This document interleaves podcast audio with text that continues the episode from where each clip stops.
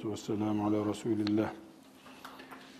Mümin erkeklere de, mümin kadınlara da Allahu Teala gözlerini korumalarını, namuslarına dikkat etmelerini emrettikten sonra kadınlara özellikle zinetlerini göstermesinler buyurmuştu.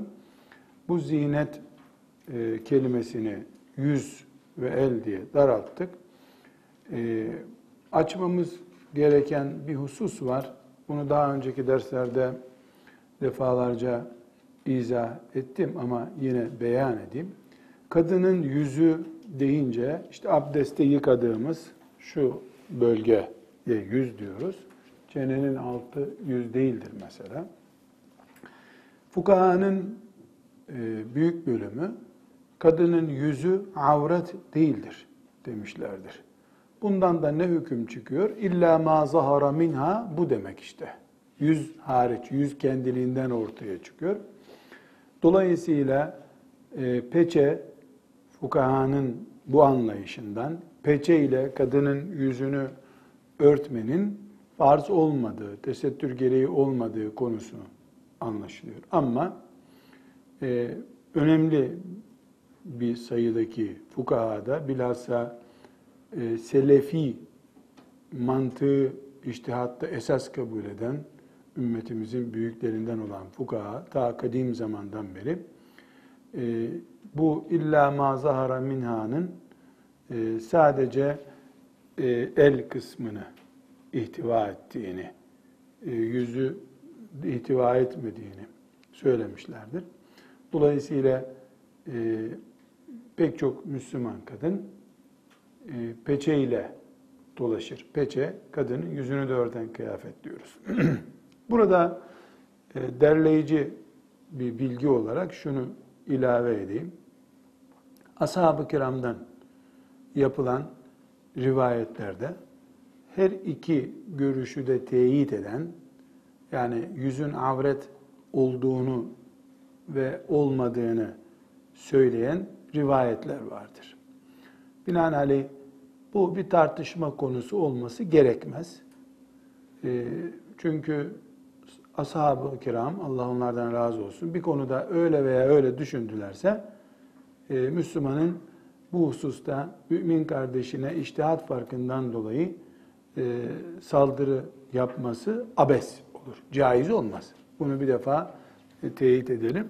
Bunun ben ortasını size tavsiye ederim. Yani peçesiz olmak şu şekilde olmak demekse eğer.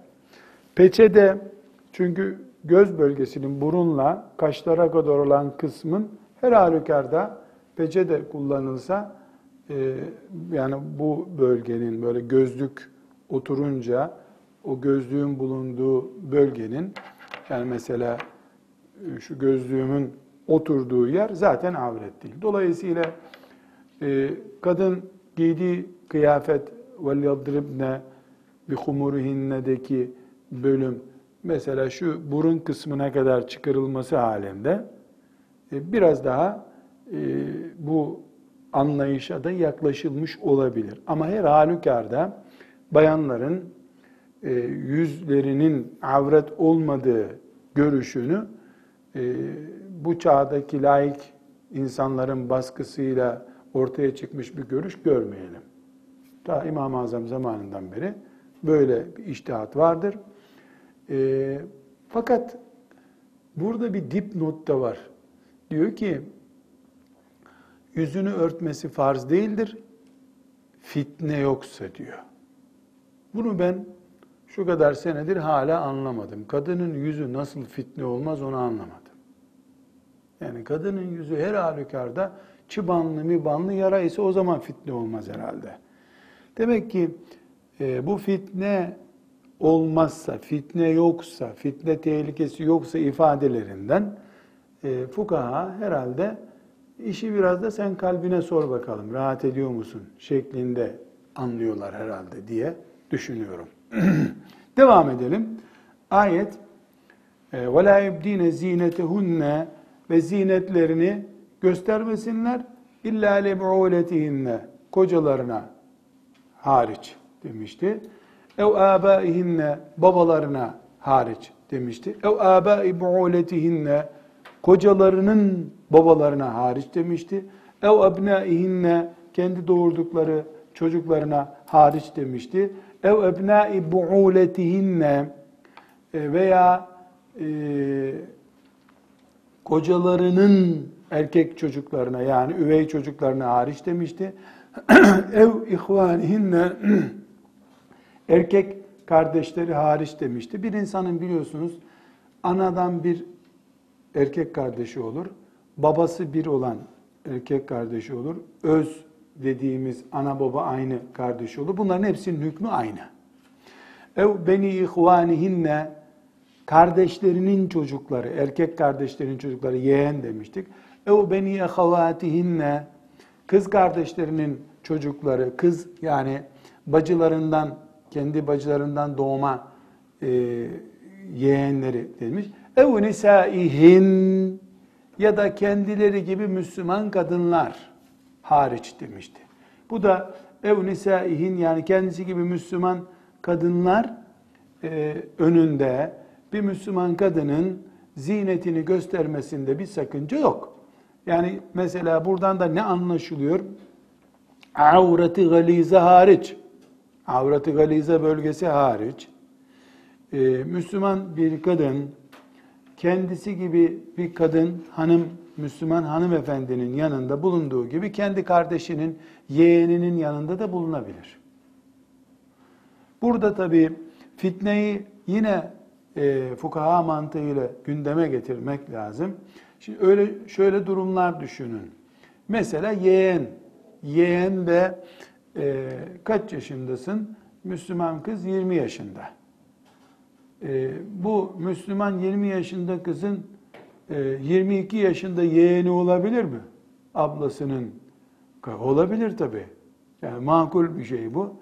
E, 20 yaşında bayan 20 yaşında yeğenle e, ne kadar şeytandan arınmış bir ortam oluşturabilirler.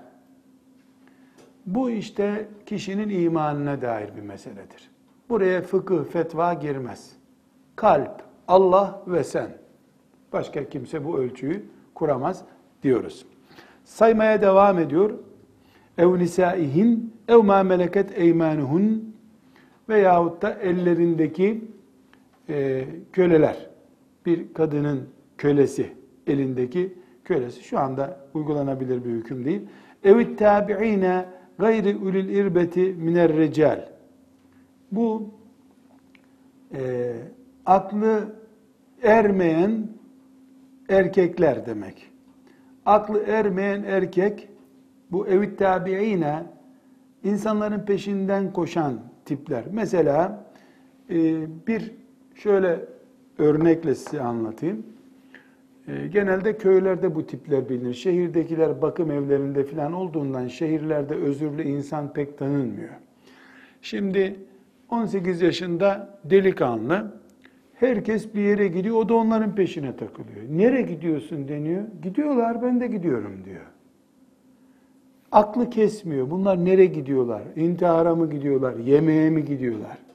Mesela herkes düğüne gidiyor. O da onların peşine takılıyor. E, nereye gidiyorsun sen? Yemeğe. E, halbuki düğün olacak, düğünden sonra yemek yenecek. O orada bir yemek verecekler, aklı ona kalmış. Bu derece aklı olmayan. Yani mesela düğüne gidiyorsun ama düğünde 50 tane de kadın olacak. Bir erkek düğüne giderken önce düğün pilavını düşünmez. Kadın, erkek, gelin bunları düşünür. Ama birini düşünelim. Öyle bir çocuk veya büyük neyse Düğün deyince aklına sadece yemek geliyor. Kadın mıdır, erkek midir böyle bir şey anlamıyor. Yani kadınlık diye bir mefhum kafasında olmayacak derecede geri zeka olanlar demek ki bebek hükmünde bunlar. Onların önünde de kadının avretinin e, işte galiz avreti hariç e, veyahut da bileziğinin, zinetinin görülmesiyle ilgili hükmü konuşuyoruz. Evet tıfl اَلَّذ۪ي لَمْ يَظْهَرُوا على اَلَّذ۪ينَ لَمْ يَظَرُوا عَلَى عَوْرَاتِ النِّسَى veyahut da kadınlara ait meseleleri anlamayacak yaştaki çocuklar. Bu kaç yaşına kadardır? En yüksek ihtimal 7 yaşına kadar. İdi eskiden. Şimdi çocuklar 5 yaşına gelince benim çocuğumun adı şu olacak demeye başladılar. Dolayısıyla bunu çocuğun kültürüyle ölçmemiz lazım. Yaşıyla ölçersek 7 yaşına kadar denebilir. Ama bu zamandaki çocuklar için bunu 7 yaşında diyemeyeceğiz maalesef. 5 yaşında çocukların bile artık aklı çok şey kesiyor. E, teyzesini, halasını vesairesini e, izleyip bunu arkadaşlarına anlatabilir. E, benim teyzem şöyle güzel, böyle çirkin diyebilir diye çocuklara karşı da belli bir tedbir almakta fayda var. Demek ki e, aklı başında kadın açısından tehlike oluşturmayacak düzeyde aklı başında olmayanlar da baba gibi, kardeş gibi, yeğen gibi sayılıyor. E, kadınların erkekten ne farkı var anlamayacak yaşta olan erkek çocuklara da kardeş, yeğen muamelesi yapılabiliyor. Sonra ayet ve la yubdine zinetehunne buyurmuştu ya oradan devam ediyor. Ve la yadribne bi erculihinne e, li yu'leme ma yuhfine min zinetihin ve la yadribne vurmasınlar bi erculihinne ayaklarıyla li yu'leme ma yuhfine min zinetihin zinetlerine dikkat çekmek için ayaklarını yere vurup yürümesinler. Çünkü normalde yürürken kadın dikkat çekmeyecekse de ayakkabısı ses yaptığı zaman bak bana demek olur bu. Kadınların belli bu ayetten e, anlaşılan herhalde kadınlar ayaklarına da bilezik gibi bir şey takıyorlardı o zamanlar. Şimdi de zaten demir, çakıl ne bulursa takıyor kadınlar da o zaman da takıyorlarmış demek ki E, ayakta da bilezik olması herhalde bir zenginliği gösterdiğinden demek ki kadın yürürken bu sesle yürüyormuş herhalde ki وَلَا يَضْرِبْنَ بِأَرْجُلِهِنْ Ayaklarını yere vurmasınlar. لِيُعْلَمَ مَا يُخْف۪ينَ min zinetihin ortaya çıkarmak için zinetlerini. Yani buna ses yapan topuklu ayakkabı giymeyin de diyebiliriz. Kadın lastik giysin, ayakkabı giymesin, kundura giymesin denemez. Kadın da en kaliteli ayakkabıyı giyer ama Rabbinin emrine de dikkat ederek altı ses yapmayacak ayakkabı giyer. Yani hastanelerde e, devlet dairelerinde e, hepinizin dikkatini çekmiştir. Mesela bir kadın geçiyor, mübarek sanki asker konvoyu geçiyor. Tak tak tak ayak sesleri merdivenden iniyor, koridordan geçiyor. Bakacak olmayan da bu ses nedir diye bakıyor. E kadın bu hassasiyeti taşır mümin kadınsa eğer. Altı ses çıkaran ayakkabıyı giymez Müslüman kadın. Nasıl gözlük için demiştik ki gözlüğünü taktığında bakmayacaksa da erkek baktıracak bir gözlükse aman bu gözlüğü takma. Mesela çerçevesi olmayan gözlükler var. Gözlük renginden çerçevesi olan gözlükler var. Mümin kadın bunu almalı. Pahalı da olsa bunu almaya çalışmalı. Dikkat çekmek için. Ama o da en pahalı modern İtalyan gözlüğüdür diye alıyorsan o da ziynete dönüşür. O da bir vebal olur. Teberrüt yine ortaya çıkar. Ve tubu ilallahi cemi'an Eyyuhel müminune leallekum tuflihun. Ey müminler topluca topluca Allah'a tövbe edin belki kurtulursunuz. Bütün bunlar çünkü bu şunu yapmayın gözünüze dikkat edin vesaire ki talimatlar hepsi e, mümini şöyle böyle vebale düşürecek şeylerdir. Bu sebeple tövbeyi gerektirir. Bu arada bir yanlış yaptım onu düzeltin. Bu ayeti e, Ahzab suresinin ayeti olarak okudum. Bu Nur suresinin 30 ve 31. ayetidir. Böyle yanlış bir delalet yapmış oldum. Onu düzeltiniz. Not aldıysanız notlarınızı düzeltin. Ahzab değil, kullil mu'minine ve kullil mu'minati ayetleri Nur suresinin 30 ve 31. ayetleridir. Ve la teberracne ayeti ise Ahzab suresinin 30. ayetidir. Şimdi burada Teberruç kadının bireysel bir suçudur. Teberruç yapıyorsa. Ancak bu e, bireysel suçu eğer kadının kocası tarafından benimseniyorsa bu suç kadına yazıldığı kadar kocasına da yazılıyordur. Kocası olmayan, evli olmayan kadın babasının emrindedir. Velisi olan babasının emrindedir veya velisi olan dedesinin emrindedir. O da kadının teberrucuna razı ise o da aynı suçu işliyordur. Hüküm olarak bunu bir kenara koyuyoruz. Bir kadının teberrucu namaz kılmamak gibi bir suçtur. Çünkü وَلَا تَبَرَّجْنَ ayeti namaz zekattan bahsetmişti. Namaz zekat da teberruç gibi Allah'ın şeriatına ait kurallardandır. Namaz kılmayan bir kadın suçlu mudur? Suçludur. Namaz kılmayan bir kadının namaz kılmamasına ses çıkarmayan bir baba suçlu mudur? İkiye ayırıyoruz. Baba çırpınıyor kızı namaz kılsın diye kılmıyor. E, öldüremez onu tabi. Baba masum, baba günahsız. Kız namaz kılmıyor, üstelik o namaz kılmayacak işe sokmuş onu. Veyahut da büyür, büyür, büyür. 30 yaşında daha ileride kılar diyor. 88 yaşında başlar namaza. Öyle hesap ediyor kaç namaz kılmadı? 20. 20 de babası kılmadı. Babanın kendi kıldığı namaz onu kurtarmıyor. Ve la teberrecne ayeti ve akimne sala ve atine zekate ihtiva ediyor. Namaz ve zekatı da ihtiva ediyor. Dolayısıyla gerek koca ve gerekse baba, velisi kimse, sorumlusu kimse, kadın nikah kıydığı dakikadan itibaren kocası vebalini taşır. Ee, baba ve dede kimse hiçbir mesuliyet taşımazlar artık. Kadının namaz kılmamasından ne kadar sorumluysa teberrucundan de o kadar sorumludur kocası. Bu da şunu gösteriyor. Koca evlenirken elbette niye sen böyle bir kadınla evlendin diye bir sorguya çekilir kıyamet günü. İşte ben onu İslamcı yapacaktım da mücahide hanım yapacaktım onun için böyle evlendim filan gibi edebiyata inşallah inanır melekler. Yani melekler neye inanır neye inanmaz onu kestiremiyorum ben. Ama demiyorsun sen sırılsıklam aşıktım işte tesettürü de sonraki bir konu olarak bakarız demiştik. İşte ben onu İslamcı yapacaktım da bir kişiyi açıklıktan kurtarmak için çok böyle heyecanlıydık filan. İşte İslam'da emri bil maruf var. Tebliğ var ben ona tebliğ yapmıştım. Eh eh iyi iyi fena değil. Demli bir çay içsen bu edebiyat üstüne. Şiir de yazarsın sen. Ama daha sonraki dönemde gerek kadın sonradan açılırsa, sonradan teberruç yaparsa ve gerekse zamanında teberruç yapan bir kadındı veya açık gezen bir kadındı.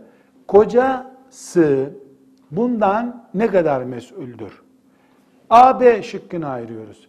Koca e, çağın gereği veyahut da kadının hakkı canım ne zararı var diyorsa kadın ne kazanıyorsa vebal olarak teberrucundan, çıplaklığından aynısını e, kocası da kazanıyordur. Hayır, kadın eğer bu teberruç pozisyonunda mesela dar giyiyorsun be hanım. Hanım bu gözlüğü alma herkes sana bakacak. Hanım bu çantayı omuzuna alıyorsun sen. Tam zıt renkten futbol takımı gibi dikkat çekmek için sen bunu yapıyorsun. Uyarıyor, ikaz ediyor.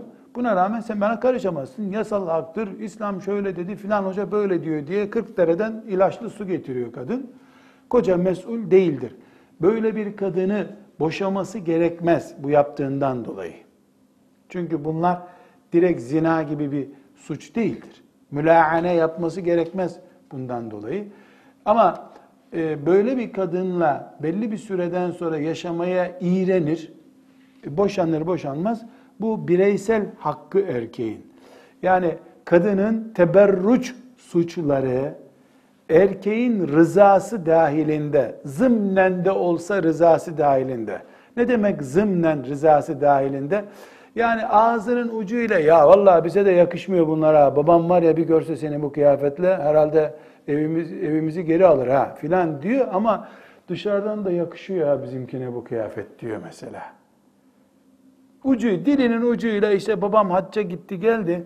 E, haçtan karşılarken babamı bu kıyafette çıkma tamam mı diyor. Güya şimdi kadının teberrucuna karşı çıkıyor. Yine melekleri kandırma durumuna bağlı bu. Melekler inanırsa mesele yok. Dilinin ucuyla böyle. Ama gayız kusuyor. Böyle değil. Allah'ın şeriatını öğrendik. Yapma, etme diyor. İşte ekonomik tedbirler almaya çalışıyor. Bağırıyor, çağırıyor filan. Fakat söz geçiremiyor. Kadından mesul değil. Boşaması da gerekmez. Bu yüzden dolayı balkondan atması, kavga etmesi de gerekmez kadınla. Çünkü evlilik hayatı başka şey, kadının Rabbine karşı isyanı başka bir şeydir. Bunun ön tedbirini evlenmeden önce almalıydı mümin kadın. Bu tip mümin erkek, bu tip sorunu olan mümin kardeşlerime tavsiyem bu nasihati kendilerinin yapmamalarıdır. Çünkü kadına kocası neyi yap derse şeytan onu zıtlaştırır. Siyah giyin derse bembeyaz giydirttirir ona şeytan. Bu tip sorunu olan mümin erkek kardeşlerime tavsiyem başka bir kadına bu eğitimi yaptırtmalı. O kadın da kaynanası ve kadının görümcesi olmamalı. Görümcesi de nasihat edecek yerde zıttını söylesin. Mesela e, tesettüre çarşaf giy diyecekse görümcesi ona ya da işte eltisi sen çarşaf giyme sana yakışmaz çarşaf desin. Yani bunu ben pedagojik bir hile olarak anlatıyorum. Böyle bir şey olmaz herhalde tabii. Ee, erkek bunu başka bir kadın cemaatin içine, mümin e, kadınların ders yaptığı bir ortama atarak eğitimi yapmasını tavsiye ederim. Bireysel yapmaya kalktığında kaş yaparken göz çıkarabilir. Ama erkek kadının teberrucundan ne kadar mesuldür? Rızası kadar. Bu rızanın boyutu Allah ile kulu arasındaki bir iştir. Bunu ölçebilecek bir müftülük filan yoktur. Yani filan İstanbul müftülüğüne gidip karımın teberrucundan razı mıyım diye test yapın bana diye bir kan tahlili yaptıramaz. Çünkü ne buyurmuştu sallallahu aleyhi ve sellem Efendimiz et-takva hahuna et-takva hahuna kalpte takva burada edebiyatını yapmak kolay. E, teberruç kelimesi yüzlerce defa ağzımdan çıktı. Artık anlaşılmıştır teberruç nedir. Bu teberruç kelimesi mesela ihtilat gibi e, fukahanın sonradan yoğunlaştırdığı bir kelime değildir hanım kızlar. Yani dedik ki ihtilat yani kadınların erkeklerle karma bir ortamda bulunmaları e, hadisi şeriflerde, ayetlerde açık bir şekilde zikredilmiyor. Fukahanın gördükleri ihtiyattan kaynaklanan, ne oluyor bu ümmetin kadınlarına demekten kaynaklanan e, bir kavramlarıdır. Kavram olarak ortaya çıkarmışlar. Ama teberruç kelimesi ve la teberrecine ayetinden de anlıyoruz ki ayette var. Teberrucun ne olduğuna dair işaretler de ayette var. Hadisi şeriflerde de teberruç var. Bu teberrucun günah düzeyini, uygulama şekillerini pek çok hadis-i şeriften görüyoruz. Örnek olarak mesela Efendimiz e, sallallahu aleyhi ve sellem'den Ahmet bin Hanbel'in rivayet ettiği 6850. hadisi şerif e, Resulullah sallallahu aleyhi ve sellem'den naklediliyor. Hepinizin dikkatini çekecek bir hadis olduğu için özellikle bunu aldım. Başka hadis-i şerifler de var. Çünkü teberruç Kur'an'ın kullandığı bir kelime olduğundan bir kelimeyi Kur'an kullanıyorsa bu şu anlama geliyor. Asap geliyor, soru soruyor, cevap veriyor. Bu şu demek mi, bu demek mi? Bir sürü olay oluyor Efendimizin yanında. Dolayısıyla bunları rivayet ediyor ashab-ı kiram. Ya da tabi'in uleması geliyor İbn Abbas'a ne demektir bu diye soruyor. İbn Abbas açıklama yapıyor. İbn Abbas da açıklama yapınca başımızın üstüne koyuyoruz onu. İlim bu zaten. Din ilmi bu zaten.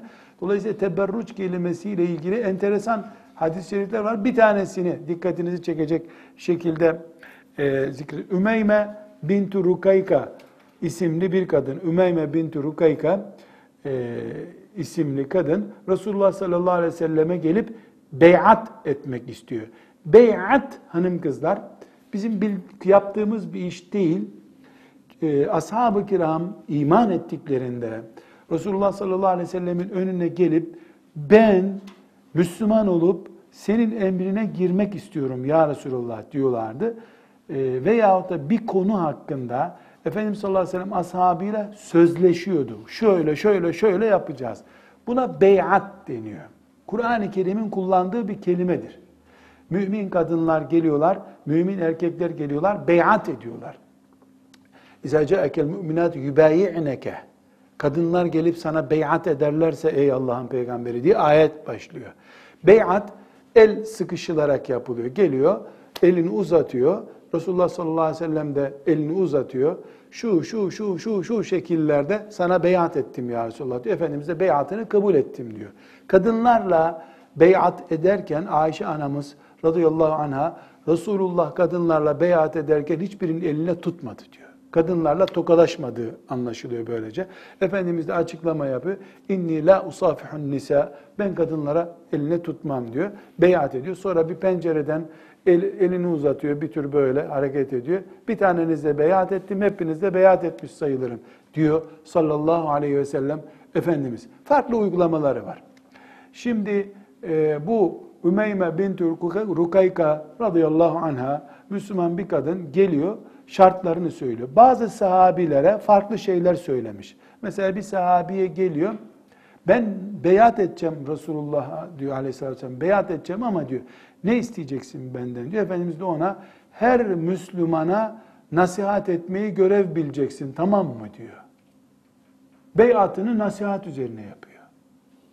Başka bir sahabeye geliyor şu şu şu şu maddeleri sayıyor. Kadınlara şu şu maddeleri sayıyor. Bu neyi gösteriyor?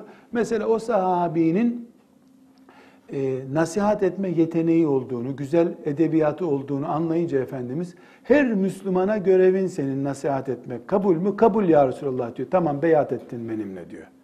Beyatı siz bir tür sözleşme olarak alabilirsiniz. Şimdiki dönemde halife seçilirken Müslümanlar gelip halifeye beyat yaparlar. Biz onu görmemiş bir nesiliz. Dileriz Allah bize beyat edeceğimiz halifemizin olduğu günleri de göstersin. Bir de tasavvufta şeyhine beyat etmek var bazı yörelerde.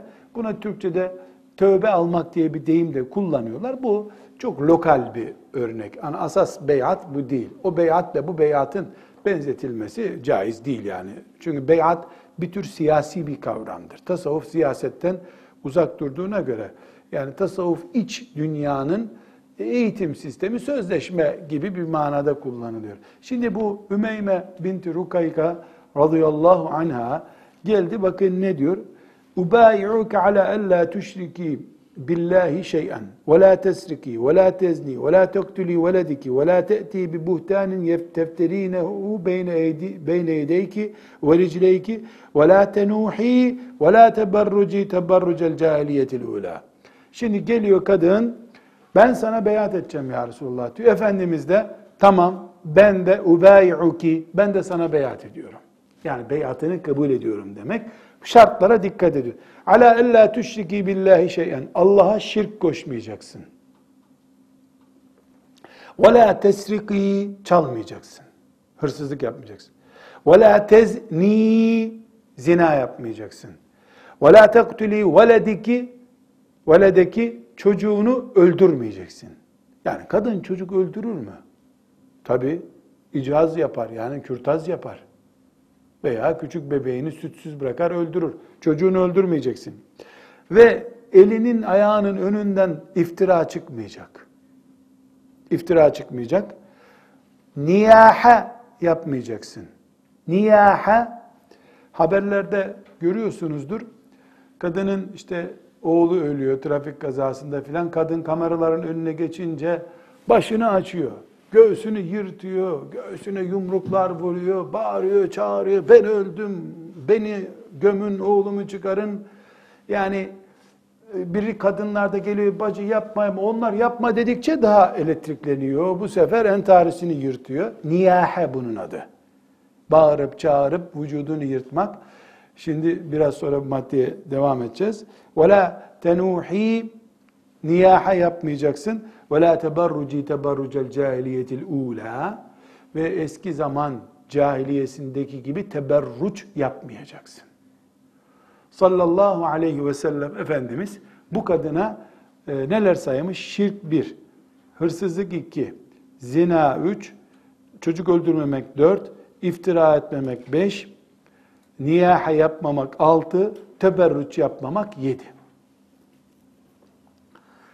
Bu şartlarla Ümeyme binti e, Rukayka'ya beyat etmiş sallallahu aleyhi ve sellem. Yani bu kadının Müslüman olduğunu kabul etmek için Efendimiz sallallahu aleyhi ve sellem senin Müslüman olduğunu kabul ediyorum demek için ona koştuğu şartların bir tanesi şirktir. Şirkin olmayacak.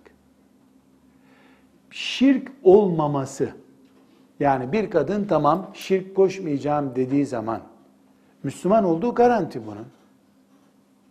Buna rağmen hırsızlık yapmayacaksın diyor. Demek ki Müslüman hırsızlık yapabilir. Buna rağmen zina yapmayacaksın diyor. Demek ki zina tehlikesi Müslüman için var. Şirkini garanti ettiği halde kadın iftira etmeyeceksin diyor. Ama erkek bir sahabiye geldiğinde e, zina yapmayacaksın dediği halde Efendimiz iftira etmeyeceksin demedi. İftira kadınların daha çok işlediği suçtur. Kadının ağzından çıkan bir kıvılcım bir orman yakar. Erkeğin zaten ağzından böyle bir şey çıksa 80 sopayı yiyecek. وَلَا تَقْبَلُوا لَهُمْ شَهَادَةً ebeda olacak kadın, erkek. Ve niyaha kadınlara ileri sürülmüş artık. Kur'an'da da bu var. اِذَا جَاءَكَ الْمُؤْمِنَاتُ يُبَايِعِنَكَ عَلَى أَلَّا يُشْرِكْنَ بِاللّٰهِ شَيْئًا وَلَا يَسْرِكْنَ وَلَا يَزْنِنَ وَلَا يَقْتُلْنَ أَوْلَادُهُنَّ وَلَا يَأْتِينَ بِبُهْتَانٍ يَفْتَرِينَ بَيْنَ يَدِينَ وَرْجُلِهِنَّ وَلَا يَعْصِينَكَ فِي مَعْرُوفٍ فَبَايِعْهُنَّ Bu şartları kabul ederlerse, bu saydığı şeyler orada var. Bu şartları kabul ederlerse فَبَايِعْهُنَّ Onlarla o zaman beyat et ya Resulallah. وَاسْتَغْفِرْ لَهُنَّ Allah Yine sen onlar için istiğfar et. Ayette de var. Ayette ve la teberruc ve la teberruci kelimesi yok. Bu hadis-i şerifte var. Bu sebeple alıyoruz. Demek ki mümin kadınların teberruc cinayeti işlemeleri e, şirk gibi, hırsızlık gibi, zina gibi, çocuk öldürmek gibi, iftira etmek gibi, e, niyahe yapmak gibi Siret-i Nebi döneminde Resulullah sallallahu aleyhi ve sellem Efendimizin döneminde dikkate alınmış suçlardandır. Çünkü zina kadınla gündeme gelen bir suçtur, erkeğin de cinayetidir. Ama e, bu cinayet kadın üzerinden yürütülüyor. Kendine dikkat edeceksin deniyor. Mesela niyahe, cenazelerden sonra erkek de bağırır. Vuracağım, kıracağım, öldüreceğim, yaşatmam onu filan der. Kadın vuracağım, öldüreceğim demez. Göğsünü yırtar, çamaşırlarını dağıtır, saçını başını yolar. Tamam bacı sus dendikçe küplere biner biraz daha yapar. Mesela erkeklere dikkat edin. Birisi onu teselli etmeye çalıştığı zaman bir iki dakika susar. Sonra o, o moda geçince öbür modda bağırmaya başlar tekrar. Biri gelir abi bakacağız edeceğiz filan der. Bir çay may su ikram ederler. Kadın teselli edildikçe niyahaya koşar. Bu yüzden niyaha kadınlar açısından kebair günahlardan sayılmıştır. Büyük günahlardan sayılmıştır. Çünkü niyaha moduna girdiğinde kadın iman, ahlak bir şey kalmıyor kadında. Tesettürlü bilmem ne ama kıyamet koparıyor. Bir yandan kadere hakaret, bir yandan kılık kıyafeti berbat, bir yandan kötü kötü sahneler olması. Bu sebeple kadınlar kadınlara mahsus ince ayar gerektiren şeyler üzerinden Resulullah'la beyat ettiler. Kur'an da buna böyle e, bu beyatla ilgili, kadınların beyatı ile ilgili ayette Kur'an'ımız da buna zaten işaret ediyor. İşte teberruç yani kadının erkeğin dikkatini çekecek pozisyonda bulunması. Teberruç bu. Kıyafetiyle, e, sözünü şekillendirip tatlı tatlı ıvılık bıvılık konuşmasıyla artık ne ile yapıyorsa kadın bunu teberruç kadınca işlenecek bir suçtur. Peki erkek teberruç yaparsa ne olur? Mesela erkek de e, biraz sonra hadiste gördüğümüz gibi yolda eğri büğrü e, belini, omuzunu hareket ederek yürürse ya palyaço ya da deli diye tımarhaneye götürülür. Aa bu erkek ne güzel eğri büğrü yürüyor denmez. Bu adam delirdi mi ne oldu ya bu denir. Ama kadın teberruç yaptığı zaman, eğri büğrü belini eğrilttiği zaman, omuzunu eğrilttiği zaman, ikide bir başını sağa sola kıvırdığı zaman erkekler bunu ücret verip izliyorlar üstelik. Bir salonda topluyorlar bir kadını, ücret verip çık bu hareketleri yap izleyelim diyor. Aynı hareketi erkek yaptığı zaman deli midir sapık mıdır diyorlar. Kadın yapınca o sanatçı oluyor, erkek yapınca sapık oluyor. Onun için teberruç kadına karşı e, kadının işleyeceği suçlardan birisi olarak ayette hususi bir şekilde nehyediliyor. Kadınlar beyat ederken teberrüç yapmayacaksınız. Ha o şartla size Resulullah ümmetinden olma e, onuru veriyor. Ümmetlik belgesi veriyor deniyor. Bakıyoruz erkeklerden aynı şey istenmiyor. Çünkü erkek yapsa onu zaten yani erkekliğini kaybeder. Erkeğe kullanılan böyle bir şey yapsa erkek teberrüç yapsa e, zaten yani ne kelime kullanılıyor ben onu burada telaffuz edemem. Şimdi e, bir başlık açabiliriz teberrüç hakkında. E, teberrüç kelimesini bu kadar inceledik. Peki şeriatımız teberrucu e, niye büyük günahlardan sayıyor? Yahut da e, Kur'an'ın e, talimatları arasında teberrüç yasağı, Peygamber aleyhisselam efendimizin hadisleri arasında teberrüç kelimesi, beyat kelimelerinden biri olacak şekilde bu Umeyme isimli kadın radıyallahu anha beyat etti. Herhalde bu kadın böyle cinayetler işleyen bir kadın değildi. Zaten Peygamber aleyhisselamın önüne gelmiş can vermeye hazır. Şirk koşmayacağına söz veriyor, namaz kılacağına söz veriyor. Dikkat edin zekat vereceksin, şirk e, şirkten sonra oruç tutacaksın filan demiyor Efendimiz sallallahu aleyhi ve sellem. Saydığı şeyler zaten bir Müslümanın yapmayacağı şeyler ama yapma riski olan şeyler. Namaz kıl demeye gerek yok. Namaz zaten kılacak Müslüman ama namaz kıldığı halde bu hatalardan birisini şeytan ona işletebilir. Birinci neden teberruç kelimesinin üzerinde e, bu kadar yoğun durulmasının nedeni teberruç bir kere başlanıldığı zaman yani teberruç hastalığı başladığı zaman iki sonuç ortaya çıkar. Birincisi kadının açılma emeli ortaya çıkar. Teberruce ruhsat verdin mi? Teberruç neydi? Erkeğin dikkatini çekecek tavırlara sahip olmak.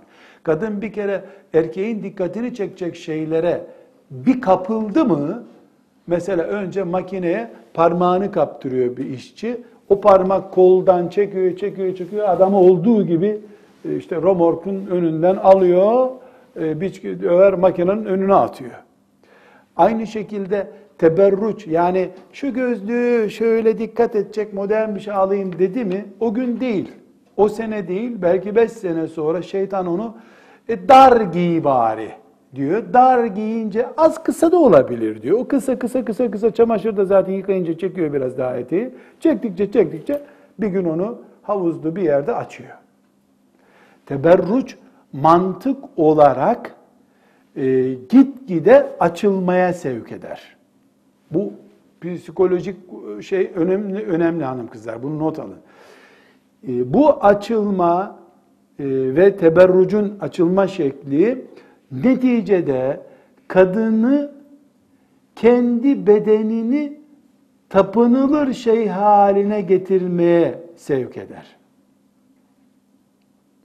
Normalde şeriat kadına diyor ki güzel görün diyor.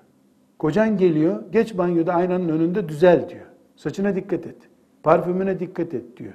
Bu zaten şeriatın emri. Tıpkı acıktın kalk bir kahvaltı yap dediği gibi. Ama kadın kalkıyor kahvaltı yapacak.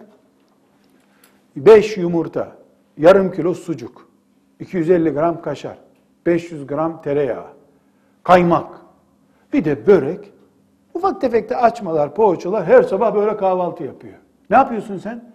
Allah yiyin için dedi ya. Patlayın demedi ki yiyin için dedi. Sen 30 yaşına geldin 110 kilo oldun. E Allah demişti yiyin için. E insan gibi yiyin için, boğa gibi yiyin için dememişti Allah Teala. Aynı şekilde Allah güzelleşin diyor. Kocanız sizi güzel görsün diyor. Ama namaza durur gibi aynanın önünde durun demiyor. Aynanın önünde tarancak kadar durun diyor. Teberruç hastalık olarak bir kere sirayet etti mi Bu sefer kadın süslenmeyi, güzel görünmeyi tapındığı put haline getirir. Bunun en bariz örneğini siz kadınlar olarak daha iyi bilirsiniz. Mesela kadının kullandığı parfüm çeşidi veyahut da kadının işte kullandığı filan krem çeşidi bitti kabul edin. Onu da o gün alamadı. O gün de filan misafirliğe gitmesi lazım. Zincirle bağlayıp götüremezsin onu o gün. O kullandığı pudra krem yoktur. O da akşam işte gelecek alacak onu. O kendisine uygun gördüğü dekora ait kremi sürmedikçe evden çıkamaz. Bu ne oldu? İşte kadının e, tuvalet aynası dedikleri yani yatak odasında kullandığı aynası ya da banyodaki aynası önündeki durup şura mı oldu, bura mı oldu? Saçlarını tek tek sayıp işte on bu tarafa, on bu tarafa. Bir tanesi bu tarafa geçti herhalde. Onu bir daha sayıp e ben tabii gülüyorsunuz. E, ben şeyde uzaydaki kadınlardan bahsediyorum. Uzayda böyleymiş kadınlar. Öyle duyduk biz. Bu sahne ne oluyor? Kadını kendi bedenine tapınır hale getiriyor. Ama bu tapınmayı da eşinden çok kendi hem cinslerine yani kendisi gibi kadınlara sonra da işte filan düğüne giderken arabadan inerken onu görecek ya arkadaşlarının eşleri kocaları düzgün görünmesi lazım. Artık bunun ucu yok. Bu sebeple teberruç kanser mikrobu gibidir. Bir mikrop gözle, mikroskopla, gözlükle zor görülecek bir şey vücuda giriyor. Ondan sonra 70-80 kiloluk vücudu mezara atıyor bir daha. Teberruç de mikrop gibi girmesin diye Allah ve la teberracne teberrucel cahiliyetil ula buyuruyor. Bunun için ya bir tünü bir başörtü millet hepten açık geziyor sen bu başörtünün rengine takıldın diyemez bana kimse. Niye? Çünkü teberruç böyle başlar sonra kadına kendine tapınma hastalığı getirir. Bedenine tapınır. Yani adeta tabi böyle değil elini göğsünü önüne kor secde eder onun önünde. Bu sapıklık derecesine ne zaman varır? İşte ne zaman şeytan uygun görüyorsa, ne zaman becerebilirse. İkinci olarak dedik ki neden şeriatımız teberrüç diye bir başlık açıyor ve bu başlığı derinlemesine suç haline getiriyor.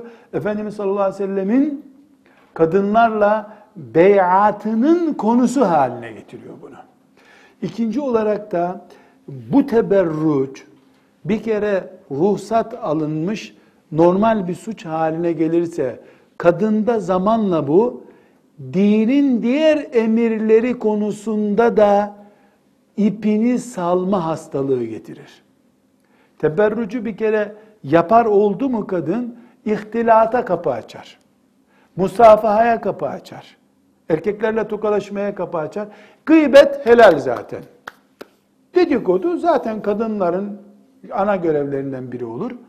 Yani eğer teberruç gibi ayet konusu olmuş bir şeyi kadın gevşetirse ayetlerde değil de filan fıkıh kitabında geçen konuyu siler süpürür zaten. Çünkü kadın açısından şu zina, hırsızlık, çocuk öldürmek, iftira etmek, niyaha yapmak gibi büyük maddelerden biri sayılırken teberrüç bunu es geçerse kadın bunun altında bir sürü boş ver boş ver boş ver onu zamanı değil şimdi diyeceği yasaklar elden gider.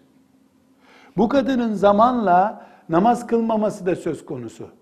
Çünkü şeytan onu bir kere Allah'a karşı yapmıyorum böyle dedirtti mi o gerisi bitti. Mesela sabah namazını e, kılmıyor ama öğleyi kaçırmaktan çok korkuyor. Sabaha gelince önemli değil diyor. Öğleye gelince tövbe tövbe öğle kaçırır mıyım ben hiç? Olur mu böyle bir şey? Sen namaz kılmamak e, dendiği zaman sabahleyin hiç takmıyorsun. Öğlende güya çok titiz namaz kılıyor. Yok canım. Şeytanın bir hafta sonraki oyunu o. Öğleye aşırı titizlik göstertip sabahı unutturuyor aslında. Bir zaman sonra öğleyi de iptal ettirecek. O yüzden e, teberruç suçunu bir kere işlemeye koyuldu mu kadın önü yok bu suçun bir daha. Ondan sonra onu cehenneme sokacağı son büyük cinayeti işletmeden zina dahil bırakmaz kadın. E, kadını bırakmaz şeytan. Bu 30 sene mi sürer? 85 sene mi sürer? Sürer. Şeytanın acelesi yok demiştik. Sonunda sen cehenneme gir, o 500 sene beklesin. Acelesi yok. Üçüncü olarak da teberruç, kadının kadınca olan görevlerinin ihmali demektir. Eğer kadın teberruç hastalığına tutulduysa birinci, ikinci, üçüncü, dördüncü, beşinci merhale hangi merhaledeyse artık teberrücünde kademeler, uzmanlık alanları var. Yani nasıl memurluk kademe kademe, teberruç da kademe kademe tabi.